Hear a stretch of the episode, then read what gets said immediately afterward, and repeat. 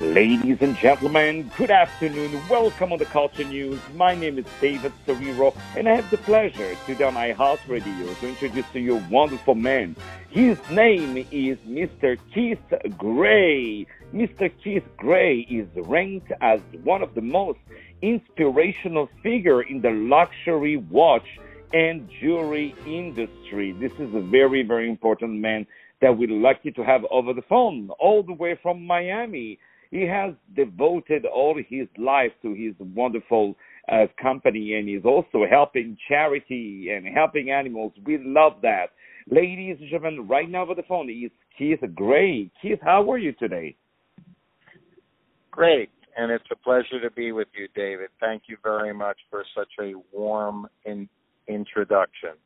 Uh, it's, so first of all, I would love to know uh, can you tell us where you're from and where where did you grow up? What sort of education did you have, like your school, your your courses, and what brought you to your first job?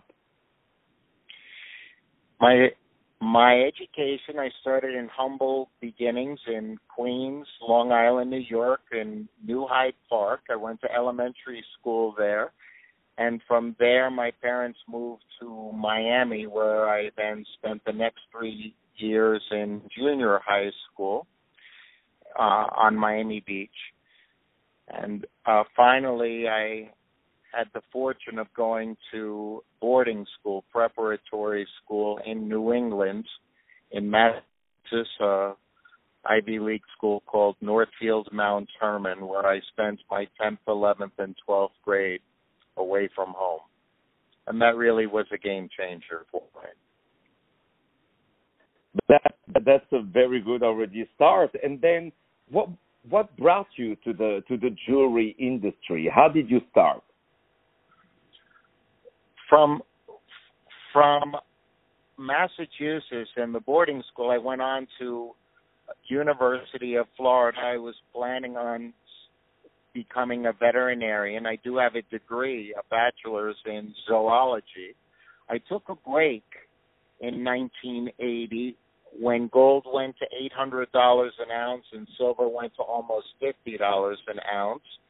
And I opened up a little store buying people's old jewelry and unwanted sterling silver and lo and behold, there was a big retirement community here on Miami Beach, so people were literally lining up out the door to sell their heirlooms, which they no longer needed. I was buying beautiful things, and I could not get myself to melt these things or sell them to the refinery just for metal value. And it ended up one month after opening, I worked my first show. It was a antique show, and then a jewelry show, and then a flea market. And after six months, I found out I wasn't the only one that thought the items I was buying was worth more than its precious metal value. That the public had an appetite for this estate jewelry and antique or vintage timepieces, pocket watches, are a hundred years old usually or more, but these old deco wristwatches from the 1920s and 30s became quite a fashion in the 80s, and uh, even places like Ralph Lauren were buying watches from us in their boutique stores all over the United States and selling them as a fashion accessory to men.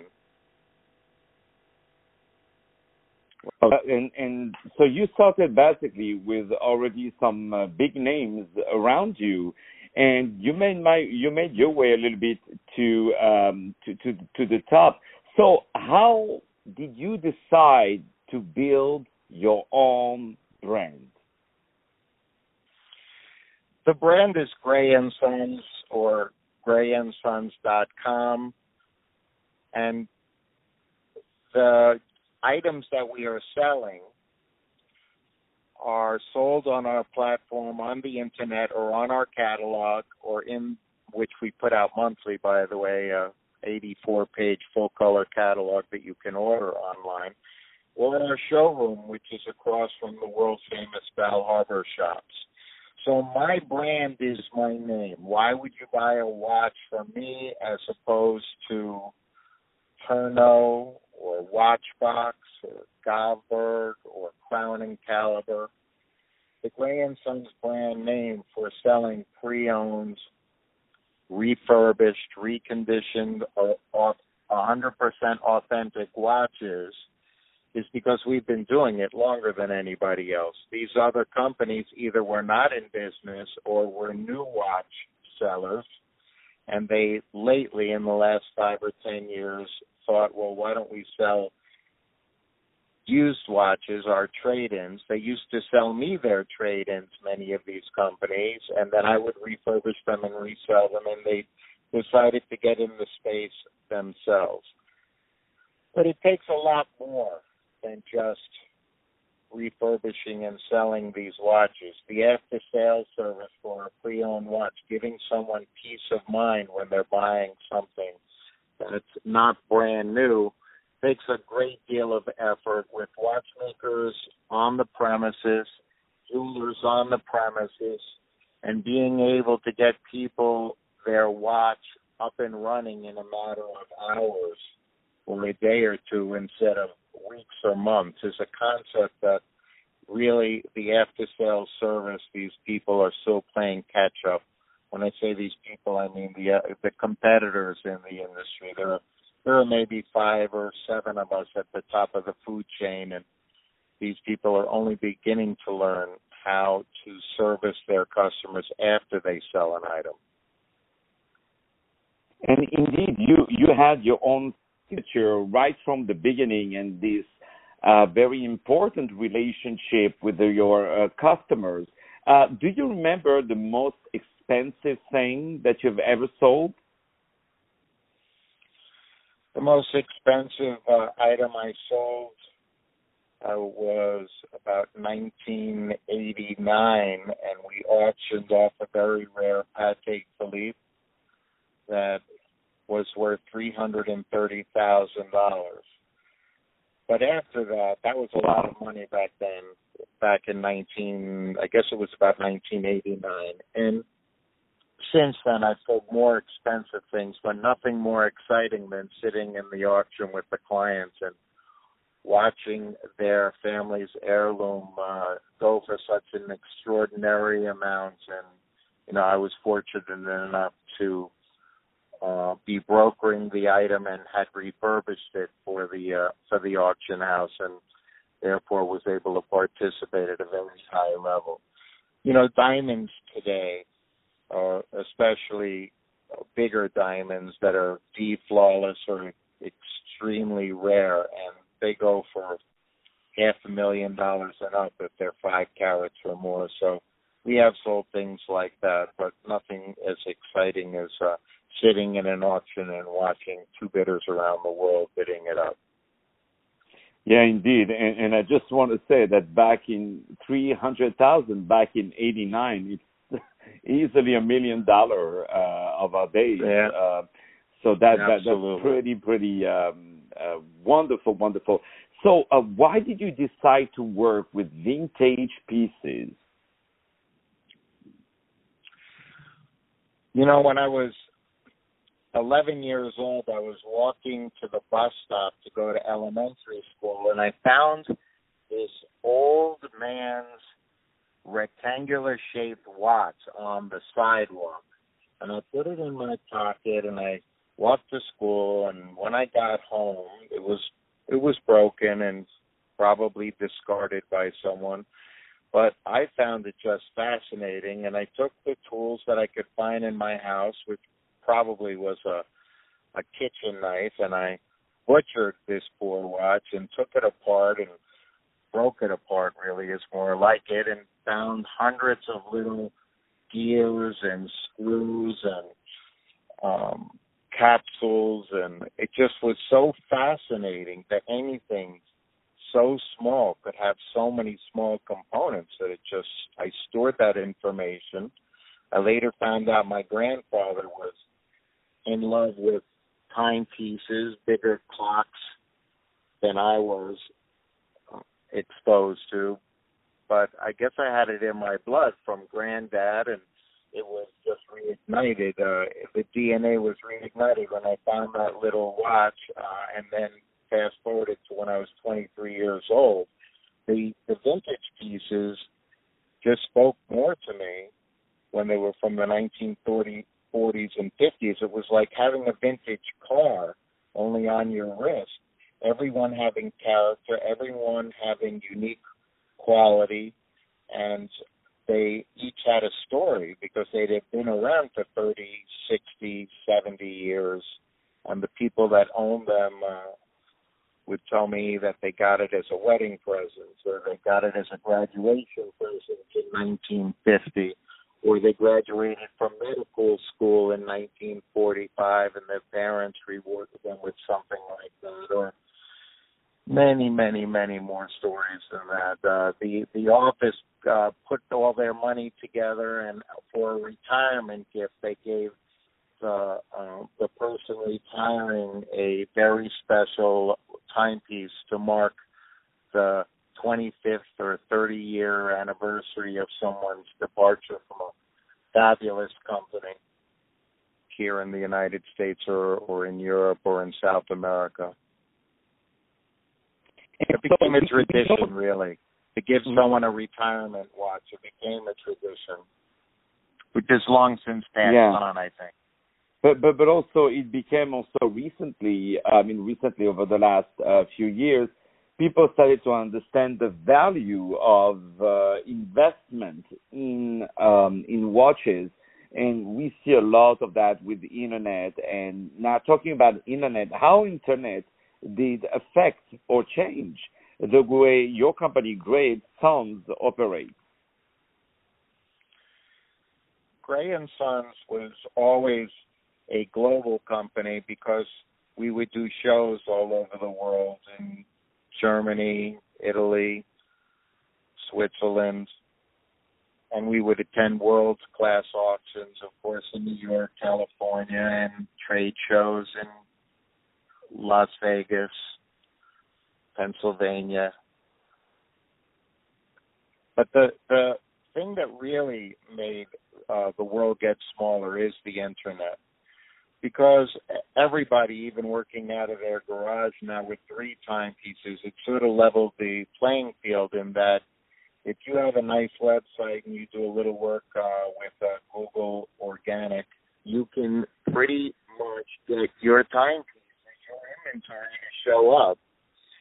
And uh, this, you know, became a strong third leg of uh, platform for us from the store. They show them again across from Bal Harbour shops here in Miami Beach, and the catalog that we put out monthly. The the internet, it was like all I did was turn a switch on. It was like a light going off, and from the first day, I never looked back. The clients that were finding us locally and internationally. You know, we had a client from Dubai last month call us on the phone, then text us and email us, and ended up buying a $239,000 watch. And we did it through FedEx, and it went through customs correctly, and it was all done through Bankwire. And these are the kind of transactions that a customer would never find you before if you were not on the internet. So it's changed the business. It's one third, a little bit more than one third of our revenues now, and it has the largest growth possibilities of all our um, profit centers.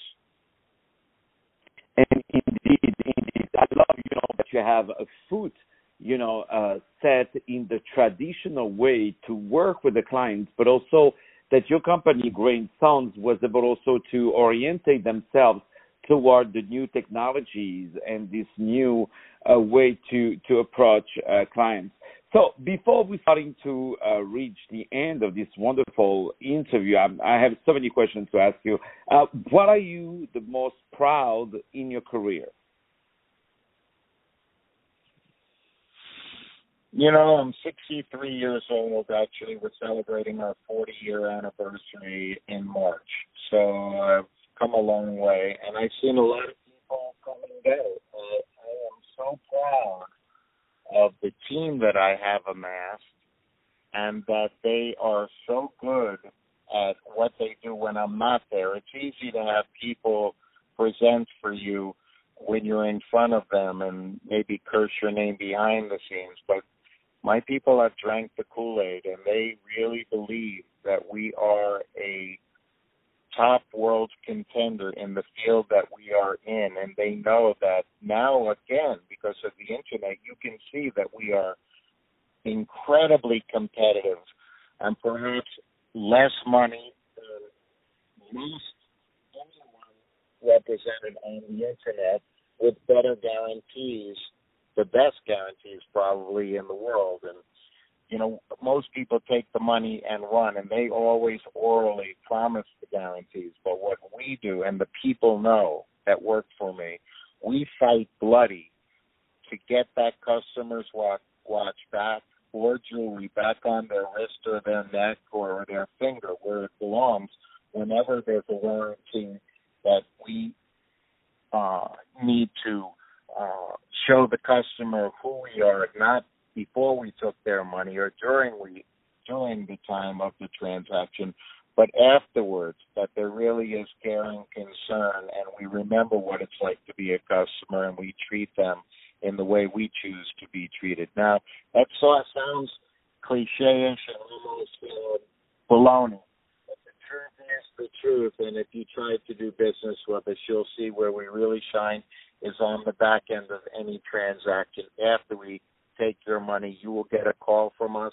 We will be holding your hands throughout the entire time because you now become part of our family, and that's the way we run the show. And this is a beautiful way of of you bringing this beautiful legacy also to the rest of your of your family and I know you support a lot of charity. Just tell us a quick word about the charity organization that you do support, please. Wanting to be a veterinarian, I never actually got it out of my skin.